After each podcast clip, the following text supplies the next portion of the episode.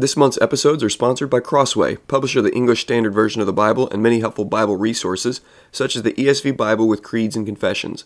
This resource contains 13 important creeds and confessions from church history placed after the ESV text, including the Apostles' Creed, the Belgic Confession, and the Heidelberg Catechism. With introductions written by Chad Van Dixhoorn, you will come away with a better grasp of history and original purpose of each historical articulation of the Christian faith. Available in TruTone, True Tone Overboard, and Premium Goatskin Leather. Learn more at crossway.org.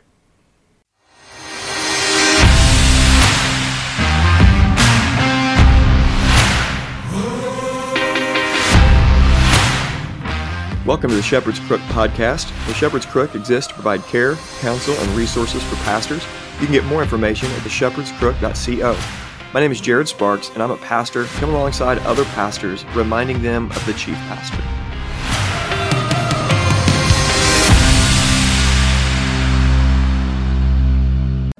Okay, this is take two. I just recorded the first three minutes, and it was completely, uh, the microphone wasn't on. So here we are at take two. Welcome to the Shepherd's Crook podcast. I am very excited to be interviewing a couple buddies of mine live today down here at the big booming metropolis of Cobden, Illinois, home of the Apple Knockers 1964 state runner up uh, in the state high school basketball championship. Apple Knockers. I'm down here at Cobden First Baptist with Pastor Ed and Pastor Matt. You guys doing good? Doing well. Doing good, Yeah. yes. Appreciate Thank- you having us. Thanks for the patience Yeah. re- redoing this. So- Likewise. okay, let's pray, and then I'll get, get some introductions here. We're going to talk about the sufficiency and the inerrancy of Scripture today, and we might talk about hunting a little bit as well. But I'll let you get to know these guys first Oh, before yeah. we before we get into that. Let's pray. Lord Jesus, give us wisdom and direction. Thank you for your your kindness to us, your patience with us, and we thank you for the gospel of Jesus that unites us as brothers. And all the listeners who are listening in that are in Christ Jesus, we are united with blood that runs thicker than water. And we just thank you for that. And so thank you for the blood of Christ that unites us. And Lord, leads discussion. I, pray, I trust that you're going to. I thank you for Pastor Ed, Pastor Matt, and uh, the conversation we're going to have. So, Holy Spirit, just put a big spotlight on Jesus. I trust that you will. And it's in his name that we pray. Amen. Amen. Okay, Ed, we're going to start with you. Tell us a little bit about yourself, uh, your family, and then what it is that you do here at Cobden First. Okay, well, um, I'm uh, married to Miss Tiffany Falgout uh, for 26 years now, and uh, God's blessed us with um, with four beautiful kids. Uh, I have a 21 year old named Hunter, a 19 year old named Hannah, a 16 year old named Caleb, and a 15 year old named Luke. And so I was saved in my early 20s and um, ended up at uh, Florida Baptist Theological College there on the, in the panhandle of Florida. And in 1995, uh, in my senior year, we started a church in South Georgia uh, in a community called Homerville. Um, it would become Trinity Baptist Church. And we were there for 17 years. And um, then I just, uh, I don't know, I just had a stirring in my soul, a desire uh, to uh, to do some some work at Southern Seminary, and uh, wanted to get closer to the campus. Um, and uh, so, anyhow, we just um God opened a door for us to come to Cobden, and uh, so we came here in 2012, and we're in our ninth year of, uh, of ministry now, and uh, it's been good. good. It's been good. Yeah. Very cool. Okay, Matt, tell us same thing. Yeah. Family, about yourself, uh, and then what you do here. Oh yeah, and Ed Falgout's the senior pastor here, or lead pastor. What's your title? Co- we're Co-pastor. co-pastors, Well, that's what we call ourselves Yeah, in our church. yeah, yeah, Co- yeah. Co-pastoral Yeah, ministry. I love Yeah, it. yeah. I love it. Okay. Yeah, Matt. so my name's uh, Matt Hartline. I'm uh, co-pastor here at First Baptist Cobden. Um, been here for going on the ninth year. So uh, Ed got here January 2012, and I was here August 2012. Um, and married to my wife uh, Carrie. We have two children, uh, Lily and Judah, and um, been here uh, in Union County my whole life. Never lived anywhere else. Uh, You so- did play baseball up, and did you play? I did Logan? play. Yeah, I played baseball at Logan, Yeah. and uh, and was going to continue on that. But uh, at that point in time, I was I was done with uh, school and wanted to get a job. So uh, I was uh, a um, telecommunicator at Union County Sheriff's Department for two years, and then for four years I was a road deputy. and then in kind of in that time uh, around 2008, uh, the Lord did a, uh, a massive uh, awakening, if you will, in my life, Mhm. and um, a couple years later, felt the call into ministry, and um, and then two years later, uh, here I am at First Baptist Cobden.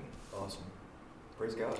Yeah, it, it really is. It's neat to hear your stories, and then to hear about Cobden First Baptist, because Cobden is known for, I mean, I guess basketball and sports, but um, for the little Mexican food joint down here oh yeah. over the last ten years or however long, very very good. And right here in Southern Illinois, I mean, God is doing a really neat work Mhm. here in Cobden. I mean, how, so 2,000, 3,000 people in Cobden, 1,200. 1,200 people. Okay. Yeah. Oh, way I overestimated. think we're, and I think we, uh, we, we actually rounded up. okay. round it up. Yeah, it's actually literally considered a village. Okay, Yeah. really? Yeah. Okay, but you still have a high school, Mhm. very competitive. In fact, this year, Cobden High School's basketball team before the shutdown, didn't, weren't they going state or didn't they almost make it to state? So the baseball team a couple years ago won state. Okay, Yeah. man, Yeah. very cool. Okay, so two questions and we'll get into the important stuff on inerrancy and sufficiency of scripture. But, uh, so you're in law enforcement. Yes. Um, I just sold a Smith & Wesson 38 special revolver because I wanted to get. It was a hand. It was a. I, I was given to me, sold it, and purchased a Taurus G2C, which is not a reputable brand compared to the Smith & Wesson. Was that a bad decision? I mean, have you shot it? I haven't shot it yet. I got to pick it up. Well, get back to me after you shoot it. Okay. Then, then we'll talk. I've heard great things. Have you heard great? have you heard about that gun, the Taurus uh, What- G2? what- what it's a cal- concealed carry gun. what caliber is it? It's a. It's a. It's a nine millimeter. Okay. And I've got a Hi-Point nine millimeter, which is like a hundred and fifty dollar gun. How long's the barrel? It's just like three. I mean, it's short. I, I forget. It's a like- gut buster. Like, huh? It's a gut yeah, buster. I mean, buster. it's it's a concealed carry gun, just a small gun, but it's supposed to be very. Yeah. Uh, the reviews are great for like a budget gun, but uh, I got rid rid of that revolver. I didn't want to. I didn't want to. You know, carry around a revolver. I guess I'm showing my cards here about about guns here. You know, my But, uh, dad's a big revolver fan. He said one thing you'll you'll never have to worry about. You'll never have one jam on you. Yeah, I know. That's the that's the thing about that that I. But he's old school. About. Okay, he's old school. All right. So now the the next curveball question here. I want to hear the uh, just an um, animated story about the first white-tailed deer that you ever killed from both of you. Yeah, mine's easy. My dad took me on a parent-child hunt when I was 11 years old Okay. to an island off the Savannah coast. Oh my. one of the Bear Air, uh, Islands. It was called Ossabaw Island, and the state had opened it up. It was owned by a very wealthy private family uh, for generations, and they donated it to the state of Georgia. And the state of Georgia opened that up uh, to parent-child hunts only. And so my, my dad took me. We ferried over uh, and uh, took a tent, and um, yeah, it was just uh, just a, a, a milestone moment. Uh, So there was no scouting beforehand. You took a tent. Went yeah, we took a tent. Uh, it was kind of crazy. It was like a, I don't know, just like a plantation day setting where they drove a tractor around with a big trailer on it, and they drove into the camping area, and everybody had to be up and ready to go. You jumped on the trailer, and a, uh, they drove you down these roads on this island, and they said, "Okay, we need somebody. We need a team out here," and they'd go another half a mile, a mile, say, "All right, we need a team out here," and anyhow, it was just uh, wild hogs, rattlesnakes, deer everywhere. Wild hogs that would kill you. Like wild hog would kill you, wouldn't it? Well, I don't know of any recorded deaths from wild Okay. hogs, but they, I mean, they can be temperamental. Uh, Okay. nothing that lead can't fix. Yeah. Uh, but, uh, but yeah, I, I think that what was funny is before uh, I actually took my first deer that day, uh, there was a uh, wild donkeys out in there, and we didn't realize it, but we had we had found us a On the island? yeah, we- wild donkeys? yeah, there was all kinds of wild animals. So we Wow. so we actually found a, an open area, and we kind of hunkered down by this big live oak tree with lump, uh, big limbs and Spanish moss hanging from it, and deer sign everywhere. And from out of nowhere, right when it got daylight, this this donkey brayed behind us, and I mean, it just I mean, we it scared us to death. This thing was loud, you know. So anyhow, yeah, man. So uh, a spike buck walked up, and uh, I had a Remington 1100 shotgun that my dad had bought me the Christmas before, and uh, shot the deer, and Nice. that was it. The only thing that was kind of bittersweet to the whole thing is when uh, when we were picked up that evening. They dropped out all day. We took a Uh-huh. lunch. When we were picked up that evening, there was uh, an eight-year-old girl. I had killed a spike, but there was an eight-year-old girl who had killed like this ten point. It was seventeen, Oh, my. about seventeen inches wide, Oh, and uh, and weighed about. I don't know, probably 65 pounds. That's how big those deer were on the island. Yeah, so it's, Really? a, so it's a good Wow. shot to kill a deer. Yeah. Uh, anyhow, so they that's were, my. not- they were lit- legitimately small deer. Oh yeah, they're they're small. I mean, they I mean they they can have relatively big horns, but Yeah, their bodies are small. yeah just That's small. awesome. So, but now you're a turkey guy, right? If I somehow I've heard. I'm a novice at best. Okay. Yeah, I've killed a few turkeys since we've lived here, but uh, now my son Hunter, he's a he's a really good turkey hunter, but Okay. me me me a novice. Okay. So let's hear it. First whitetail deer. First whitetail. So I was probably 10 with my dad uh, again. Uh, dad took me out, and uh, it was, I remember the season. It was, uh, it was my first season, and it was pretty sweet because it just required me to just get up, get in the stand, but then I could go back to sleep, Mhm. and then dad would just wake me when the deer come. Mhm. But uh, got to the end of the, uh, the, the first season, and uh, we always, we were at Flamm's Orchard Okay. and kind of how it always went if you didn't fill your tags by the end because we all had this big deer camp Did Flames? So they give permission to people and like local people to hunt there? uh, well i'm so my my mom's sister married a uh, one of the Okay. so my uncle alan flamm Oh, uh, fantastic. yeah so Okay. kind of got like an inside track Yeah, there. that's great. And when you're at an orchard, they want probably the deer to be shot so they're not eating all the fruit and Yeah, yeah, that's certainly the case for sure. Yeah, Yeah. absolutely. But uh, kind of how the deer camp always worked that if you get to the end and nobody's filled the tag, those who have filled the tag kind of do what's called a drive. So they kind of get on one end and just start working their way, and they drive the deer to you. So I remember sitting under a, I don't know if it was an apple tree or a peach tree, but uh, yeah, it wasn't a it wasn't a buck, Right. but uh, that was my first whitetail. Okay. That's awesome. Yeah. It's fun. I got into hunting last year. We talked a little bit about Yeah. that, but man, has it been fun. I've got an opportunity to go bear hunting. It's a standing offer up in Minnesota in a no quota area. So you just have to buy an over the counter tag for a bear. It's 230 bucks. And I've got property to come and an invite to go. And so I'm hoping to go. I'm hoping to start an annual bear trip. And I'll say the fun if you had a if you were able to listen to the conversation between my wife and I, it's like you know, honey, we could have this this you know this bear skin right on our bed. You know, I mean, we wouldn't put the head on our, you know, on the top of the bed. We put it at the foot of the bed. And her eyes just got so big. Like, why in the world would you ever want to do that? And I was like, you know, Oh, she honey, wasn't on board. She, didn't wasn't jump on board. She Oh thought man, that was don't weird. know. I was like, yo, baby, why, why in the world would you not want to do that? You know?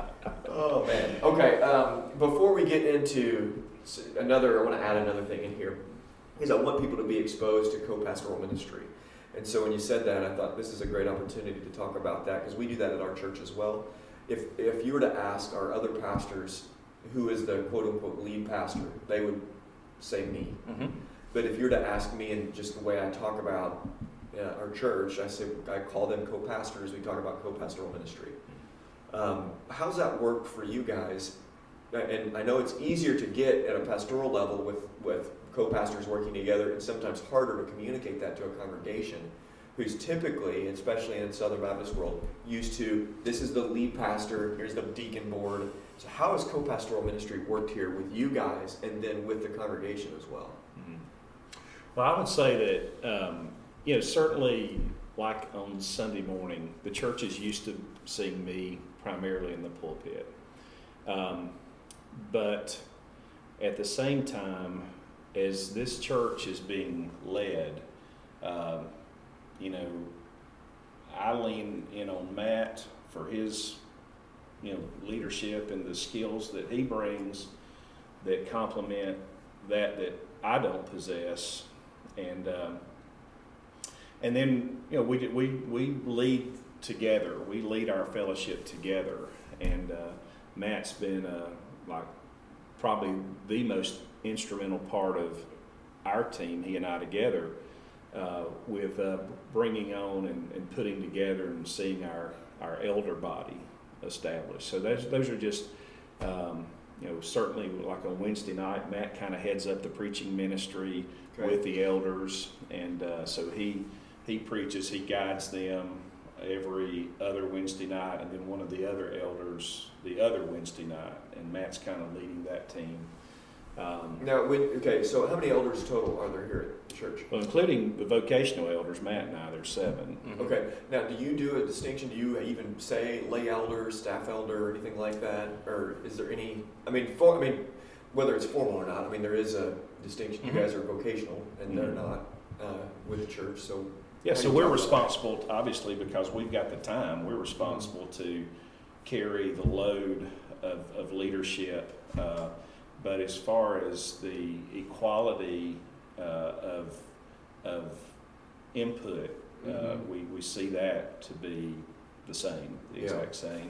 Um, would you agree with that, Matt? Yeah, absolutely. So, you know, and I think in our Constitution, there's we have a distinction between uh, full-time and or vocational, Vocational, elders and right. non-vocational elders. Mhm.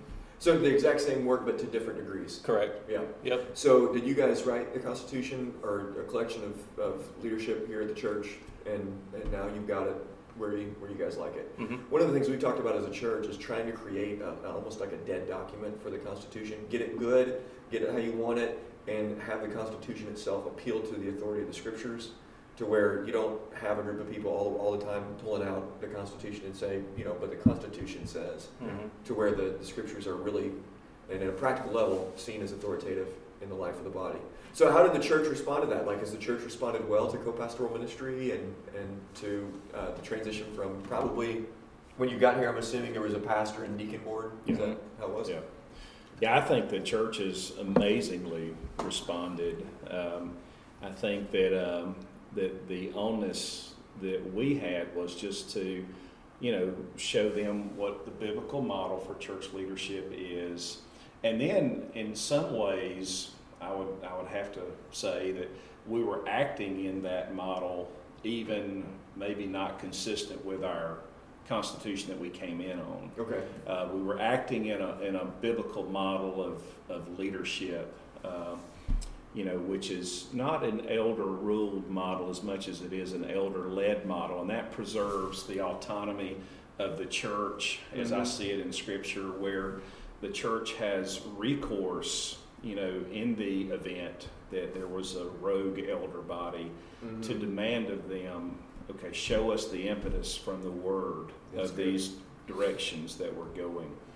And they saw that modeled in many ways, and they saw how it worked, and they saw how we were able, you know, to accomplish things without, you know, without the bickering, without the indecisiveness, and Yeah. and, and, and and they were like, man, this is this is glorious. This is Yeah. freedom. This is fresh air. We've been waiting on this So we're, we're And not it- voting on ham or turkey for the and, Thanksgiving. and exactly, and the Right. thing about it was, it wasn't what I brought necessarily, or what Matt brought. It's what God's Word brought. Yeah. I mean, we were just doing it like we saw it, and everybody was like, "This is working." And we said, "Oh yeah, by the way, this is what this looks like Yeah. as we outline it constitutionally." And so we we revamped, and and and you can imagine, you know, again, what it is to to see a hundred plus year old Southern Baptist church uh, in, in what, what many people would consider turn on a dime. Mhm. Um, and uh, so, anyhow, Yeah, and that was a. I mean, that was a process too. I mean, it was a plotting and being faithful. I mean, Mhm. they're not going to just do it because we said it. I mean, they wanted to, to trust us, Mhm. to know that we do love them and want what's best for them and best for the church. Uh, this isn't. This is not uh, uh, a sense to of, of overtaking, but to get in line with the scriptures, right? And so, uh, I think it was about about five years, and. Um, but yeah, so it, it's been good. It's been nothing short of the mercy of, of, Oh, yeah, of the Lord absolutely. of, Okay. of it all. so we built like a million dollar worship facility without a building committee. That's great. So who does that in the Southern Baptist Church? Right. And and I mean, and we did it in the first year. Mhm. So I've been here three months, and uh, Which is typically not what happens when you go and Oh, you yeah, know that, that breaks all the rules. I mean, the, the seminary That's- rules are, you know, Yeah. you don't change nothing your first year, period. Right. But we just had a need, and God had the provision made ready. And uh, and you know, one of the one of the cool things too was that we um, so we worked with our leadership, our deacon body, because deacons, like elders, are men filled with the Spirit. So we said, okay, so this is this is what we've been doing. This is how the, it's worked. Why don't we bring our constitution in line with what we're doing? Yeah. And so that's essentially what, and everybody's like, okay, well, that makes sense. And so not? everybody, you know, with very few exceptions, was on board. Um, and, um, and then we, so we drafted it with the help of, of the deacons, Okay. led by Matt and I from the scripture. And then we presented it. And it took a while, it took months to draft it. Then we presented it to the church. We let them take it home. We let them read it, I don't know, a week or 2 And then we had a Sunday night where we just, Matt and I got on stage, sat in a chair, each of us had a mic, and we just said, ask your questions, let's talk That's good. let's talk. Let's talk as a body of believers. Um, express your concerns. You can be pointed. Just just be godly. You know, be godly. And they were. And uh, and some of the questions were pointed. And by God's grace, the sufficiency of the Scripture gave us answer. You know, Mhm. it wasn't like we were having to, you know, off the top of our head, come up with something. And so. Uh, and not only did it had a you know an ecclesiastical sense in that this is how we're doing it now, but it also had a, a theological or, or soteriological sense in Mhm. that th- this is also what we believe. So we Yeah. we included in that um, an, an honest assessment of where our convictions were as the elders of the church, and that was that we believe in the Baptist Faith and Message 2000 seen through the lens of the Abstract of Principles. That's good. And so, you know, because uh, you know, there's there's a lot of generalities there Yeah. that, that you could really say, well, I don't know which direction we're going to go with Article 10 or whatever. Right. So anyhow, Okay. It's helpful. Very helpful. Okay. So I want to think through with you guys, just have a discussion on three big categories, and we'll move through, through them progressively. And I want to get our people, to, uh, the people who are listening, to be thinking through the inerrancy and sufficiency of Scripture, taken seriously and applied to three big situations. Number one, the gender confusion of our day that's happening in the world and in the church, including egalitarianism and soft complementarianism, all the conversations that are continuing to go. Aimee Byrd just came out with her book, uh, Recovering from Biblical Manhood and Womanhood. Uh, it's just a, a soft complementarianism kind of thing that's really egalitarianism masked with uh, trying to, you know, bait people into stop being mean and that kind of stuff. yeah. Um, so as it's applied to the gender confusion in the world and the church, and then moving forward to let's talk about COVID. I've heard pastors say that we really don't have the ability to speak to these things, and I'm like, we have the scriptures, and the scriptures aren't silent on anything. I mean, there's at least uh, guidelines on who gets quarantined, on when to obey God rather than man, on when there's too much power that the authority that the state is abusing. Uh, what's a Romans 13 situation? What's an Acts 5:39 situation? So the scriptures do speak to this, and we have the word, so we have to speak to this. And then finally, the uh, issues that are going on in our, in our world regarding race, racism, so-called systemic racism. When I say so-called, my, my cards again are already on the table, where you know where I'm at, at on this. Um, so let's apply the authority of the word, or the inerrancy of the word, and the sufficiency of the word to these three situations. Gender confusion. All right, I'll give the scenario. What's the big deal? We're all created in the image of God. Uh, you know, why does it matter? Sexual ethic. Why does the church have anything to say about that? Um, you know, let's just say I'm, a, I'm an egalitarian. Hey, aren't we just all supposed to be Christ-like? What, what's all this business talking about being a man and being a woman? What's the big deal here? What's the what's what really? Does God really say? You know, Jesus, after all, never even speaks about homosexuality. Uh, so what's the big deal about all this? What's our response back as the church to the world and to uh, and to uh, those who put themselves under the banner of Christian? What does the Word have to say about all this? What is the implications of the inerrancy and the sufficiency of Scripture in those discussions? Matt? Well, first, I want to read Psalm 19, Okay. verses uh, 7, 8, and 9, that says, The law of the Lord is perfect, converting the soul. The testimony of the Lord is sure, making wise the simple. The statutes of the Lord are right, rejoicing the heart. The commandment of the Lord is pure, enlightening the eyes. The fear of the Lord is clean, enduring forever. The judgments of the Lord are true and righteous altogether. And then they these things are to be desired more than gold, even fine gold. But what if that goes against the popular opinion of the day, Matt? What, what if it does? I, so what if be- God's law goes against I don't. what, yeah, what I, we think? I don't care. okay. Um, I, I don't care. So that's the thing. So here we have this. that hurts my feelings. I understand that, and uh, and I'm sorry, but No, you're not. I know you. but here's the thing. So in the beginning, God created, and He created all things, and He created all things good, and we go back to the very mandate itself uh, that as image bearers, male and female, we have been created to represent our Creator as image bearers, that we are to, uh, to take dominion over this earth, to work the earth, to, um, to multiply, to, uh, to raise up godly seed. And that happens within the institution, the God ordained institution of the family, marriage, as He has defined it, as He has established it. And that is male, female, uh, and, and so So what you're saying that God has actually defined marriage? he has defined marriage. He has defined gender.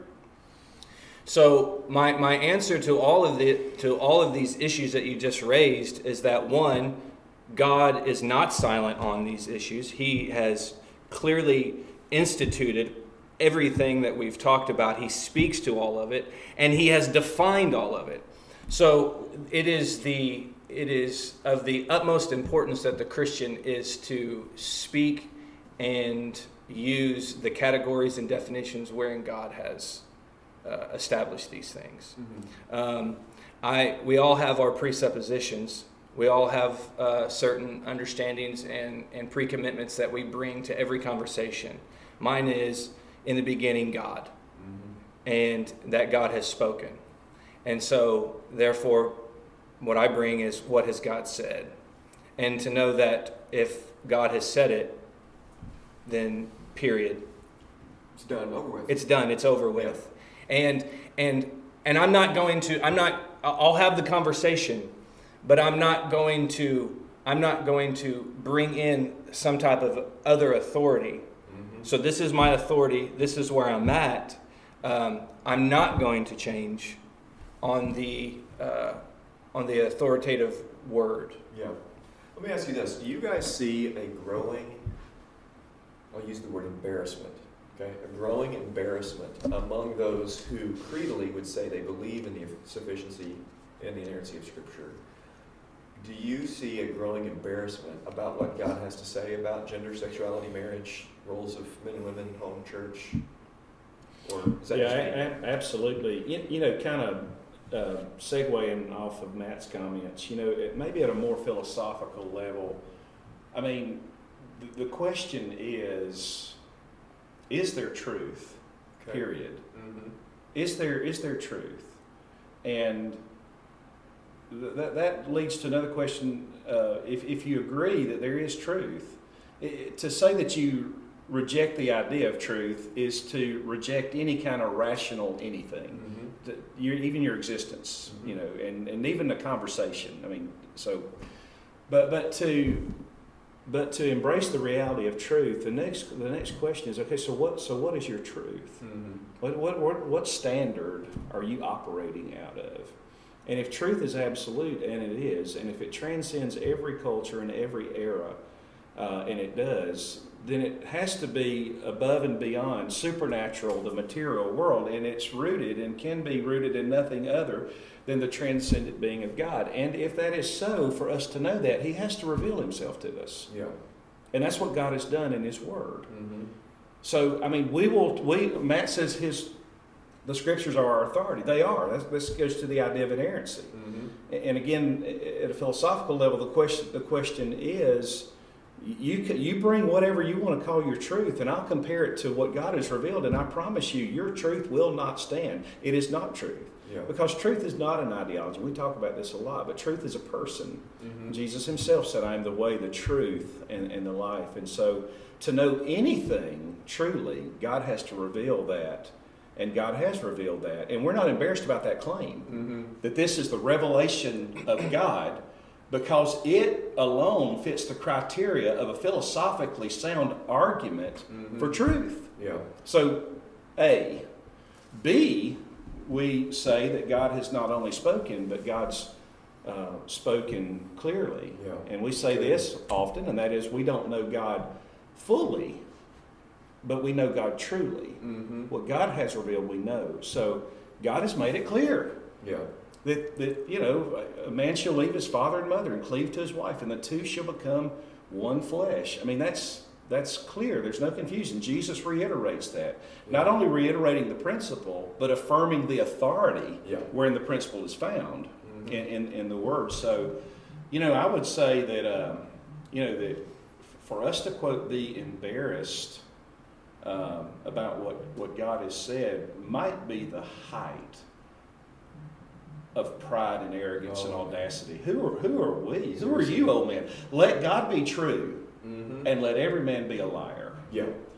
And so, and, and, and as we move from this idea of inerrancy, and you know, just barely touching the surface, you know, we go back to what Paul would tell Timothy.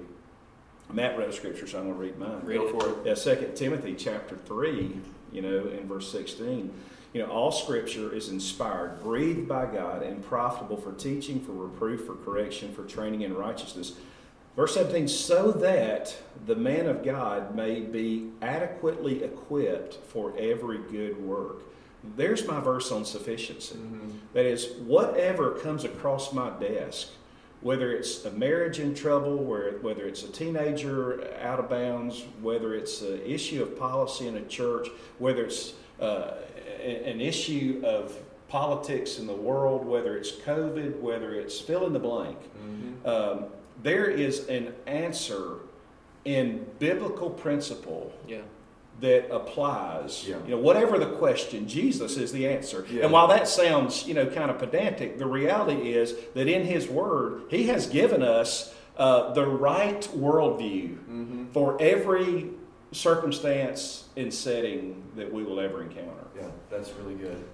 And it's really helpful to speak in a clarity too, because I think behind a lot of the public capitulation to modern narrative and everything that's going on with these issues with gender and sexuality, a lot of theological um, nuance that I see coming from uh, highly educated, highly articulate leaders, even within the denomination that we are part of, is the theological nu- nuance seems to be motivated by embar- embarrassment of the clarity of what the text actually says. Right. Mhm. Where it's just like, we just say what it says. God doesn't stutter. Why do Right.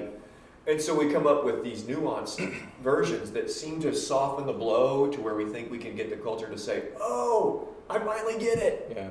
Instead of just saying, well, here's what God has to say about it. It's not really that complicated. It's sufficient to address the issues that we face in our church, that you're the, the teenage confusion that's facing you today. Mm-hmm. We just say what God says. Yeah, you know, you talk about when after I read that, you you kind of you know, in tongue in cheek said, Yeah, my it hurts my feelings. That- but you know, uh, we need some of that, right? Like when when when the Lord uh, broke me when I was 23 years old, you know, I needed those feelings hurt, Mhm. um, and uh, you know, the scriptures.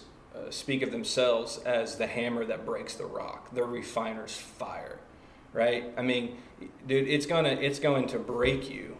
Uh, it's going to it's going to demolish your worldview. It's going to it's going to it is going to break you into pieces, but it doesn't leave you there, right? Yeah. It, it it reshapes you. It reforms you. It can it it brings you to life. Mhm. Um, those things have to be killed, Yeah.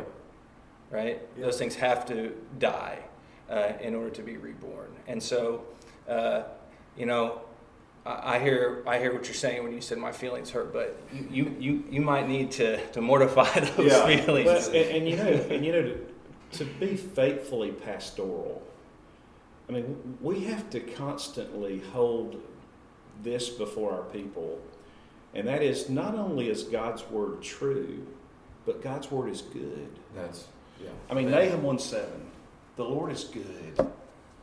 He is a stronghold in the day of trouble, and He knows those who take refuge in Him.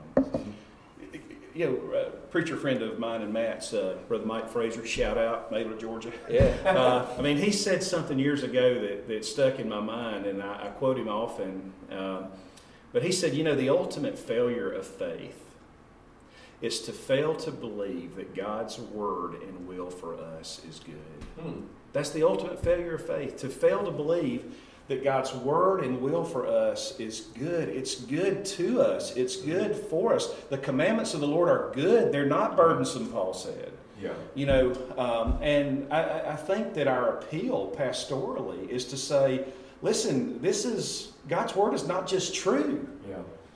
It's good. And you the know, best, the best sort of good. Good as God defines it, not sentimentality. oh, absolutely, Not precious moments good. Yeah, absolutely. That the world kind of fluffy, you know, Yeah. whatever I want from yeah, God kind of good is life. Yeah. It's good is life and liberty and wholeness and victory and Amen. sin is death and darkness and and and all the D words, drudgery, Yeah. and despicable. Yeah, and we just go on. But, yeah, I mean, what is good? Ultimate good is Christ likeness, right? yeah, God is good. Um, so, I mean, and all of all of Christ, not just the, the the parts of Christ that we like.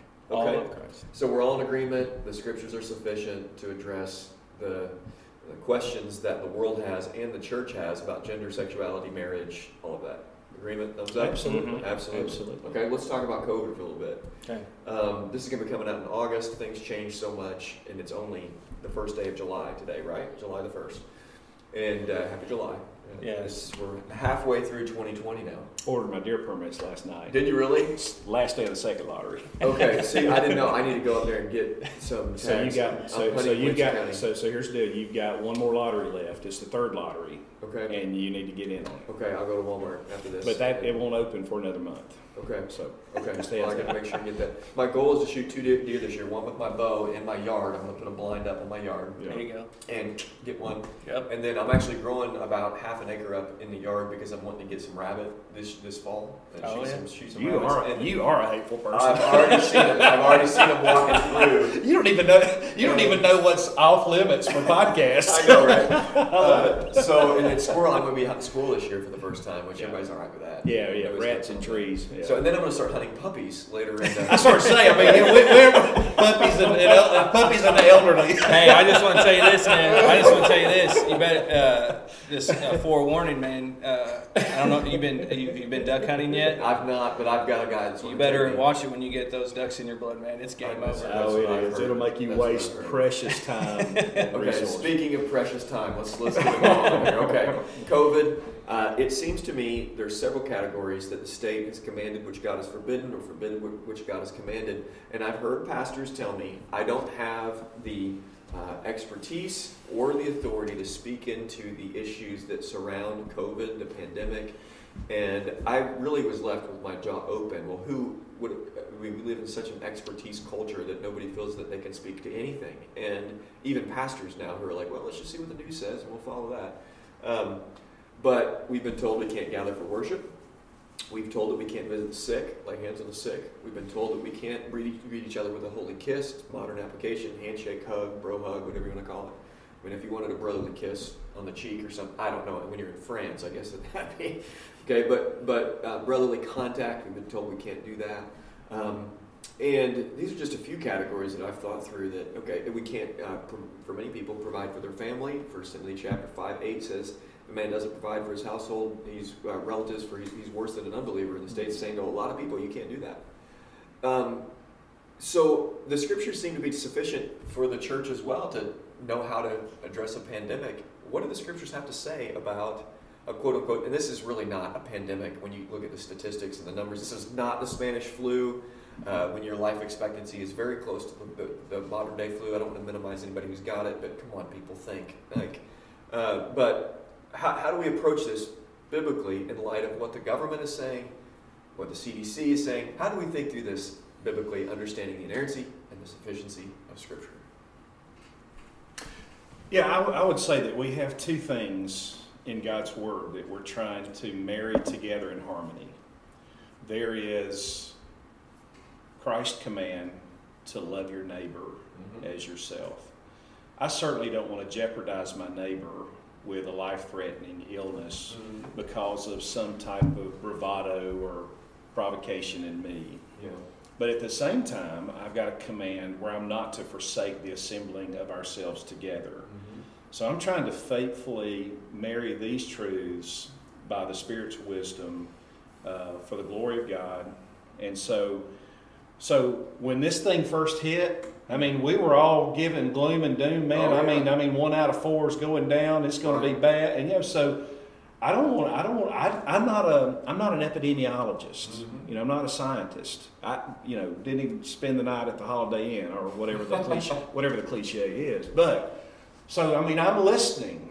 I'm, I'm listening. Okay, I don't. I don't want to be that guy. You know, yeah. so I'm, I'm listening and and, and, and, and I'm saying, okay, I'm, I'm, I'm leaning in on, you know, the CDC, Dr. Fauci, Dr. Birx. you know, I'm, I'm trying to, you know, I don't want to hurt somebody uh, physically, and I think that is a command to love your neighbor. So, but after the weeks turned into months, and as the data began to pour in, mm-hmm. and as you were faithfully, you know, if, if you faithfully as a preacher will pull your head out of the sand pay attention to what's going on, you can discern with biblical principles mm-hmm. where the next step is. Yeah. So we kept listening and, and then we kept watching.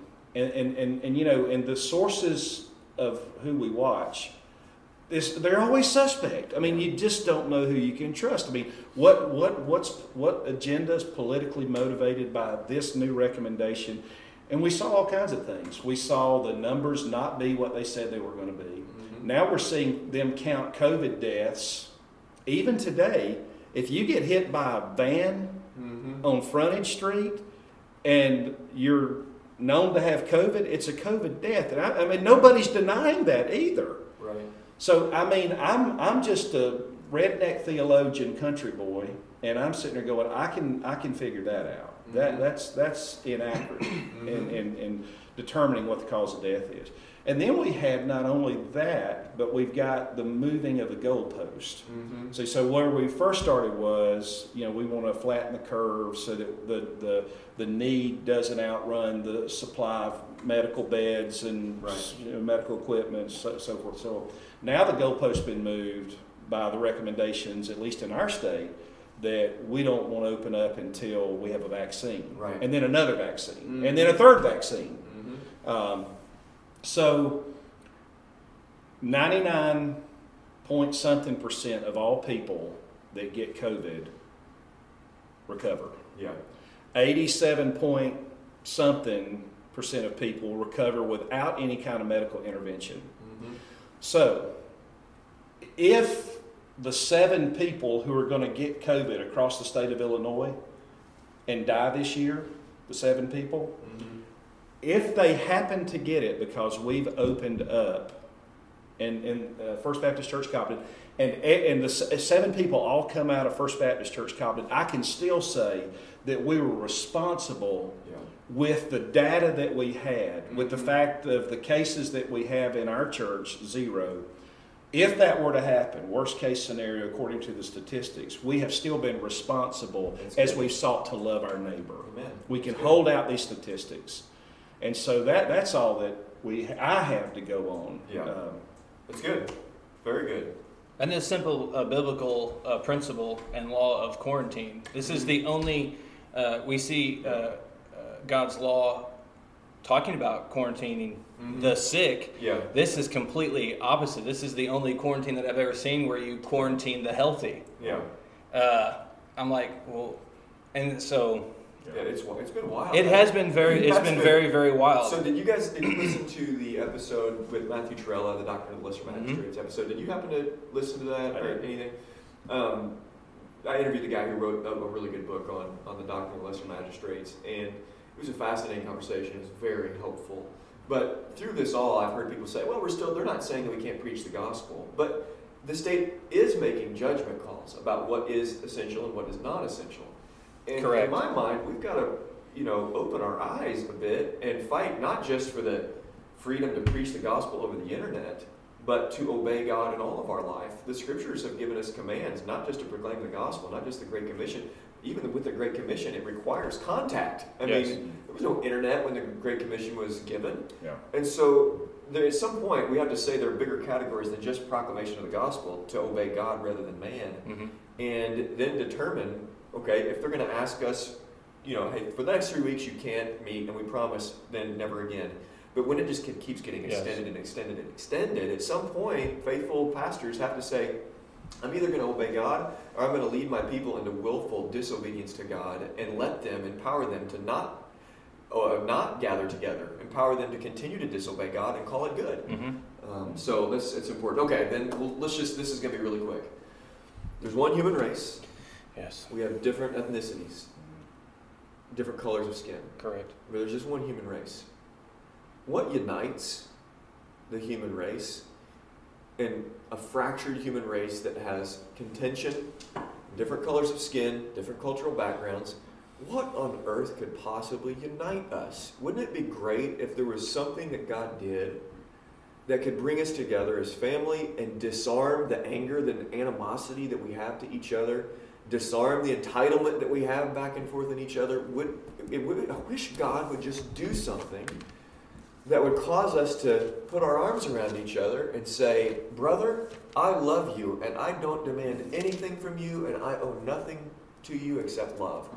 Wouldn't it be nice if God just would do something about that and that the Word would just give us some sufficient answer and some authoritative word that we could just take and hold on to? So This is like a really slow moving softball. Yeah, it's like- so man, don't. I would say- don't be too out. Well, don't, me- don't, don't, don't swing no, too far. I'm going to say. So I'm going to speak to one part of this and read a scripture, and then I'll, I'll have you uh, knock it out of the park. All, the, the entire human race, are united. First and foremost, in that we are all created in the image and likeness of God. And so, therefore, all being created in the image and likeness of God, we uh, have meaning, purpose, value, uh, equal purpose, dignity, and value being created in the image. Um, that image is broken, broken by sin, uh, nature, by our own sinful nature, uh, that is expressed in sinful action, and, uh, and even a creation uh, that is has been broken by. So we're by united sin. in our dignity as being created in the image of God, and we're united in our rebellion against God. Absolutely. Okay, good. I'm, I'm agreeing. I'm just Yeah, absolutely. Good. Now, speaking to uh, that, now your question. Mhm. So Ephesians chapter two, verse uh, fourteen through eighteen says this. Um, speaking of Christ. Now let's go back to verse eleven. Therefore, remember that you, once Gentiles in the flesh, who were called uncircumcision by what is called the circumcision made in the flesh by hands, that at that time you were without Christ, being aliens from the commonwealth of Israel and strangers from the covenants of promise, having no hope and without God in the world. But now in Christ Jesus, you who once were far off have been brought near by the blood of Christ. For he himself is our peace, who has made both one and has broken down the middle wall of separation, having abolished in his flesh the enmity, that is, the law of commandments contained in ordinances, so as to create in himself one new man from the two, thus making peace, and that he might reconcile them both to God in one body through the cross, thereby putting to death the enmity. And he came and preached peace to you who were afar off, and to those who were near. For through him, through Christ, we both have access by one Spirit to the Father. He can talk about this, but that is the answer to the question. Yeah, and does it matter the color of the skin of the person who reads and preaches that? Because of how my uh, the outer uh, man ref, uh, reacts to the sun has nothing to do with it. It's true no matter what. It's true no matter no who what. It, no matter who preaches it, no matter what experiences we do or don't have when we approach that text, that text gives us the answer. Absolutely. Amen. Yeah, there's a mantra, you know, in the movement now no justice, no peace. When the reality is no Jesus, no Mhm. peace. Uh, I think three times the word eirene for peace is used in that passage that you read. And it's reiterated in Romans chapter 5. Um, this is a description of the new man, new in Christ, the new creature. It says, Therefore, having been justified by faith, this is Romans 5 1, having been justified by faith, we now have peace with God uh, through our Lord Jesus Christ. The reality is, the reason that we live in a restless world, the reason that we live in a broken world that displays itself in all kinds of lawlessness and hate, is because we have an enmity Mm. against God in our natural man. And not only do we have an enmity towards God, but God's wrath abides on the the lost man. Yeah. And, and, and the reality is that, that that animosity is going to be perpetuated in every horizontal relationship because it's ultimately perpetuated in our vertical relationship. Mm-hmm. Now everybody wants peace. I mean, you can't you can't ask a soul who, who doesn't want peace. Yeah. Um, but I've heard it said before. I mean, I mean, we, we think about that passage uh, uh, where we're told, um, what is it, Philippians four six, um, you know, and uh, by prayer and supplication, let your request be made known unto God, and He will grant you the peace that passes all understanding. Yeah. Everybody wants the peace of God, but you cannot have the peace of God until you're at peace with Yeah. God. Amen. That's good. And to be at peace with God is to bow before His Son, Mhm. and as Psalm 2 says, Yeah. Yeah. to kiss the Son. Amen. Uh, and we are to kiss the Lord Jesus in repentance Mhm. and, and you know, turn to Him in faith. And, and what, is that, what does that new man look like in the end game? Um, you know, you see uh, in, in Revelation 5 what John sees. And uh, I think uh, this is just an awesome, uh, just an awesome picture of the glory of God. And, and he says in Revelation 5 and 6, he says, And I saw between the, the throne, with the four living creatures and the elders, a lamb standing as slain, having seven horns and seven eyes, which are the seven spirits of God sent out into all the earth. And he came and he took the book out of the right hand of him who sat on the throne. And when he had taken the book, the four living creatures and the twenty four elders fell down before the Lamb, each one holding a harp and golden bowls full of incense, which are the prayers of the saints. And they sang a new song, saying, Worthy are you to take the book and to break its seals, for you were slain, and you purchased for God with your blood men from every tribe, every tongue, every people, and every nation. You have made them to be a kingdom and priests to our God, and they, men from every tongue, every tribe, every race, and they will reign upon the earth. Amen. That is racial reconciliation. Amen. Uh, Did Jesus try to do that, or did he actually do it? he has done it, Amen. and uh, he is accomplishing what he has accomplished. Amen. Hey guys, this was fun. Thanks so much. Let me come down. I think our listeners will enjoy this. So appreciate you coming on the show. Thanks yeah, for thanks having for us. having us. Yeah, we Appreciate it. enjoyed it. Thank you for listening. For more information, please visit theshepherdscrook.co. For care and counsel, please call, text, or email to set up a session. You can follow The Shepherd's Crook on Twitter, Instagram, and Facebook. And please consider sharing this episode and leaving a review on iTunes or whatever other podcast platform you use. And let me encourage you to remember Jesus Christ.